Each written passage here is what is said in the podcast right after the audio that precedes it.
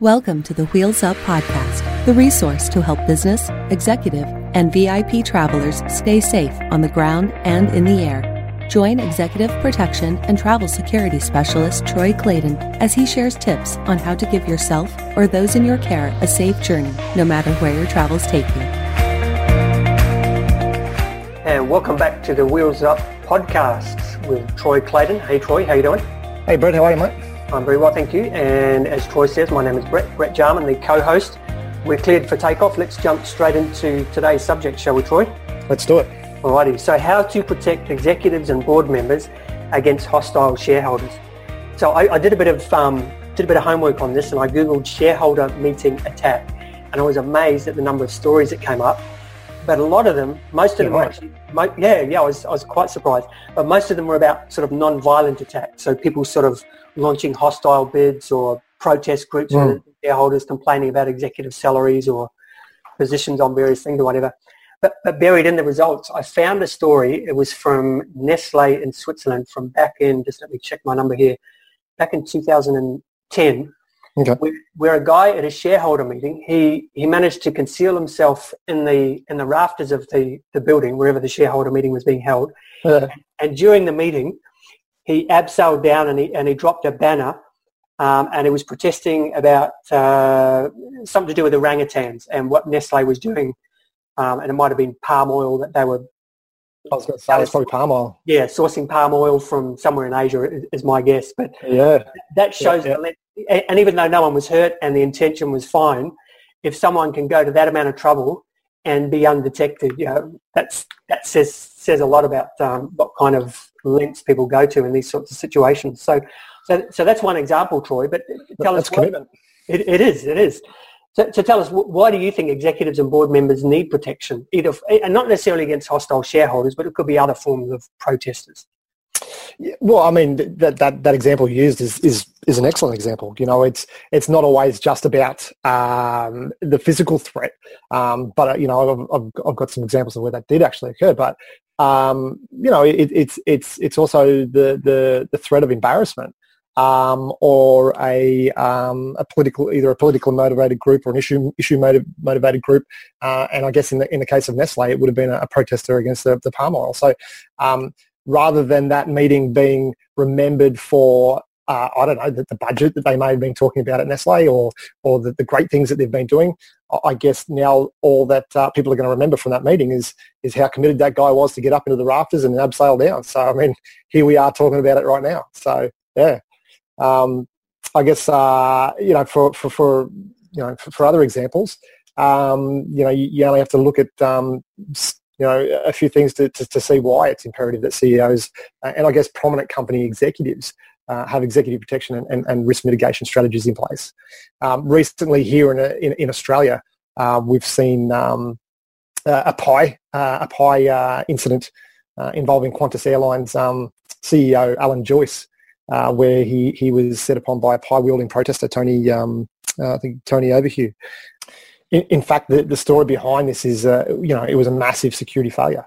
Um, the assailant, um, you know, he was uh, at, a, at a, a business breakfast, um, uninvited, uh, which um, which uh, Alan Joyce was speaking at. Um, Tony, so the, the assailant, he wasn't he wasn't checked into the hotel. Um, he wasn't checked as he went into the room, and he made it all the way up to the stage without being uh, stopped by by by anyone, uh, with, let alone security. And you know, he had a lemon pie with him. So you know that that's a textbook example of why executive protection should have been in place for for a, a high level CEO like Alan Joyce. Now, at the end of the day, what if what if this guy had a, a knife? What if he had a uh, a glass of acid, which is which is you know isn't uncommon in, in places like the UK where they where they uh, they use that as a form of uh, assault and attack. Now, it, realistically, that that incident should never have been uh, allowed to occur. So um, that's that's a classic example of of why uh, high level CEOs or even high level executives uh, should have executive protection or, or risk management in place. You know, there's several risks associated with um, with with Alan Joyce's profile.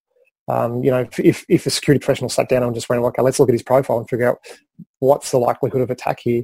Um, you know, there, there is a, there's a high propensity for, for, for, for an issue to occur.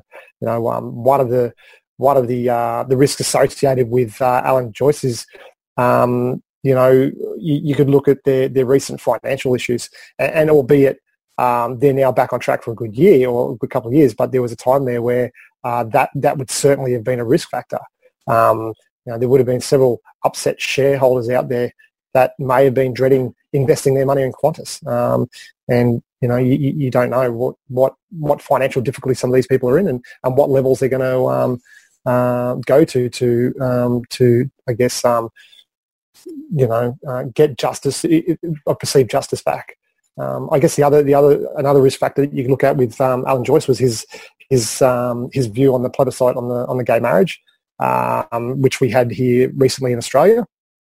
Um, you know, so he immediately becomes a, a, target to the right wing as well as those who, who just disagree with his views. So, um, and in fact, that was what Tony Overheu was was um, protesting about was um, his his views on, on gay marriage. Um, so, I guess uh, another another example of this would be, um, although not necessarily a CEO, uh, but certainly a, a, uh, a high level or a high profile person uh, would be our former Prime Minister Tony Abbott. Um, you know, he was recently uh, attacked by a um, and I intoxicated. I, I use the, the, term intoxicated in, in, inverted commas, but uh, you know, a left-wing individual who was reported to be upset about Tony's uh, negative stance on gay marriage, but you know, the reality was it, was more of a case that he was just disgruntled or a disgruntled individual, more about um, Tony Abbott, uh, Tony Abbott in general, rather than just, just the gay marriage. Um, you know, but at the end of the day, he was close enough to get close, close to, uh, close enough to, to Tony Abbott to headbutt him. So, I mean, that's that's pretty close. We're not just in, in, in arms arms length. Like he's he's he's in nice and close. Um, look, I mean, I don't I don't doubt that Tony Abbott, as a former Golden Gloves boxer, can take care of himself. But uh, you know, how would it look if a, a former prime minister uh, was going to town on a member of the public? You know, um, that would make front page news, no doubt. I mean, it already did with the, with the headbutt, but um, you can only imagine what would occur if um, on. Um, in fact, on an article or a blog recently, uh, you know, the question um, about, you know, what is it time to, that Australia considers a protection detail for our former, former prime ministers? Um, and it doesn't necessarily have to be um, as uh, full on as that of, of the US, uh, but there's other other nations that do do it. Um, uh, but so you know, it, it, it, got mixed responses, but it was it was good conversation. So um, it, it, was good to get out there and see uh, the the uh, the security community and uh, open discussion about it. You know, I guess the point is that I'm trying to make is that uh, anyone that's high profile, um, whether that be CEOs or high-level executives, um, should consider executive protection. Um, companies don't need the embarrassment of their CEOs or their executives being attacked, uh, assaulted or injured. Uh, in fact, the CEO or the, uh, you know, if the CEO or the executive is injured um, and, and, and, and is out of action for a while, this, this obviously leads to uh, a decrease in productivity. So, it, you know, it, it impacts on the, the company's financials. So I guess at the end of the day, it should be a case of, um, you know, rather the amount of money that companies shell out for security being seen um, as a burden, it should realistically be seen as an investment uh, into productivity uh, and not that burden that we sort of sort of mentioned. Now, I guess at the end of the day, a security team or a, an executive protection operative would would weigh up the risk um, of the executive or the CEO or or their high profile person um, in the area that they're in and they'll, they'll make that decision, uh, you know, whether they need to step in and intercept a, uh, a potential threat or not. So whether that be a pie in the face, um, you know, a, a, a knife, uh, uh, acid, or just someone that wants to get on stage and, and disrupt a meeting, um, that's what an executive protection uh, operative would be able to identify and uh, make that, I guess, that pop assessment or that, that, that quick risk assessment and decide whether they're going to get in and, um, you know, intercept or not.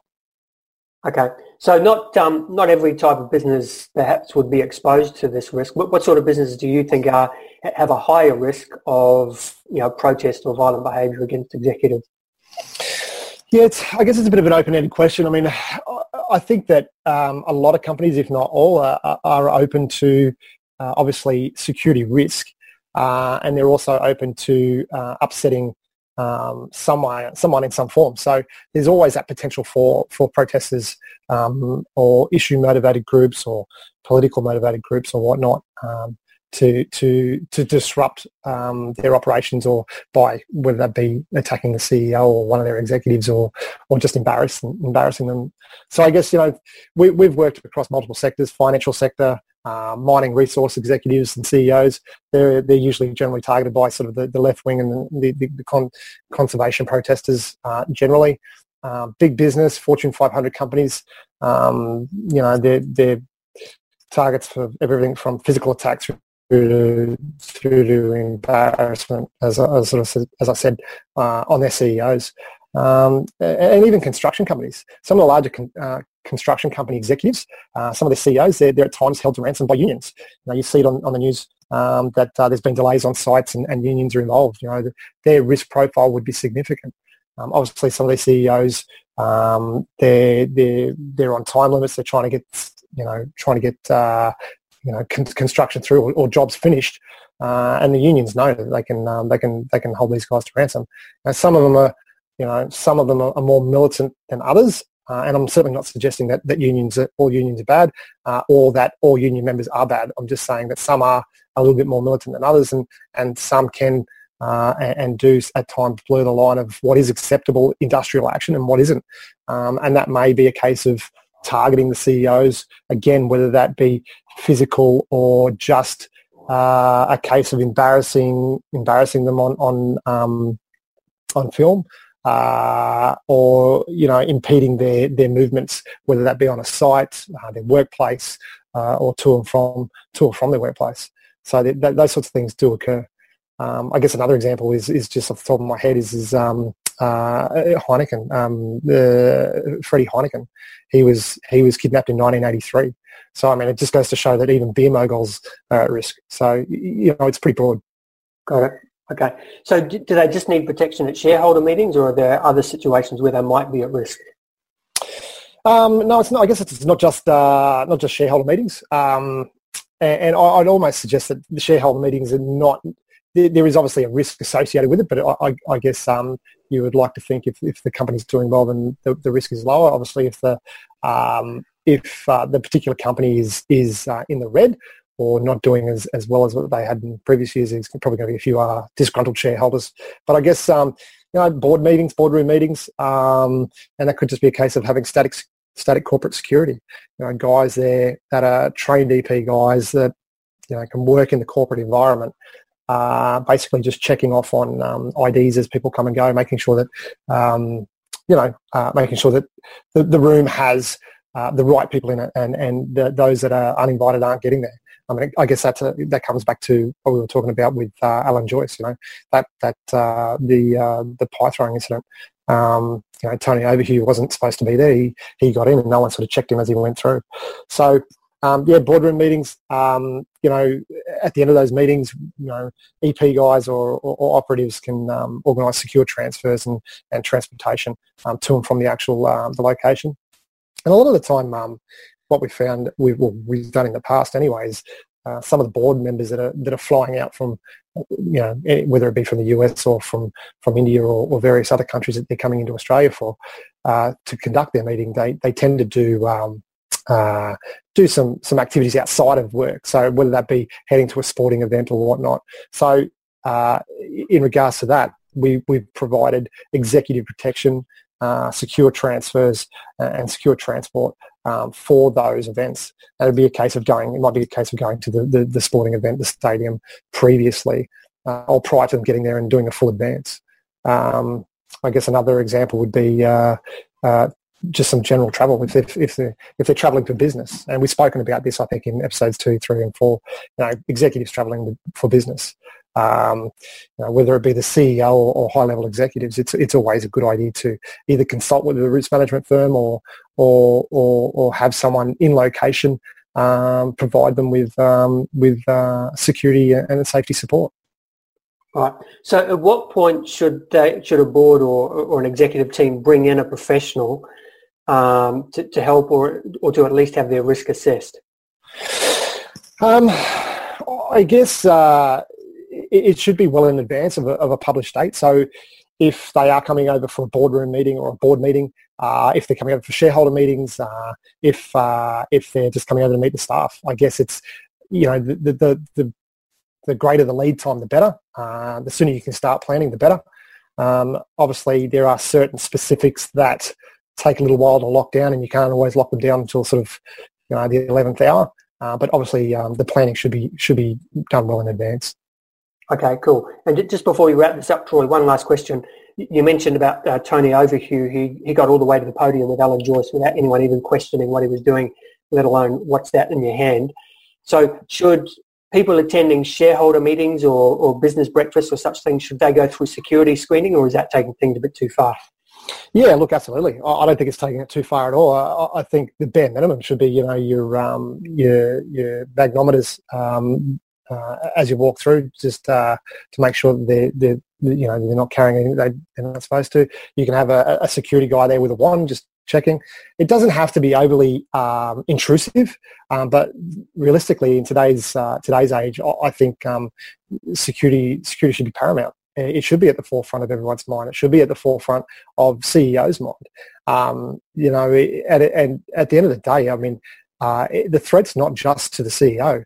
I mean, for instance, if if there was a um, uh, I don't know. Look, if if a disgruntled uh, shareholder went in and we worst case scenario it was an armed offender, um, it's not just the CEO that's at risk. It's all the other shareholders uh, and, and several other staff members that may be, may be involved in the meeting. So um, really there's a duty of care from, from that particular company to all of their other shareholders to ensure that they're in a safe environment.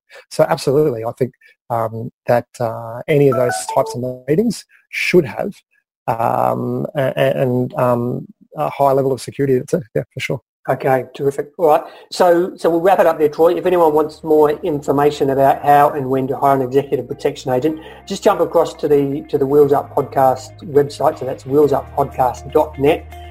And if you if you look for episode six, that's where we start talking about this in more detail. And there's actually a, an ebook that you can download where we go into this in more detail, um, or Troy goes into it in more detail, and it's quite extensive. It covers events such as those that we've talked about, but also other um, situations for executives and VIPs. Thanks again, Troy. A, a, fountain of information as always. Fantastic. Happy to be here. Look forward to the next one. Indeed. Safe travels. See you, Brett. You've been listening to the Wheels Up podcast with Troy Clayton. For more information, show notes, resources, and subscription options, visit wheelsuppodcast.net. Wheels Up is brought to you by the Experts on Air Podcast Network. Until next time, safe travels.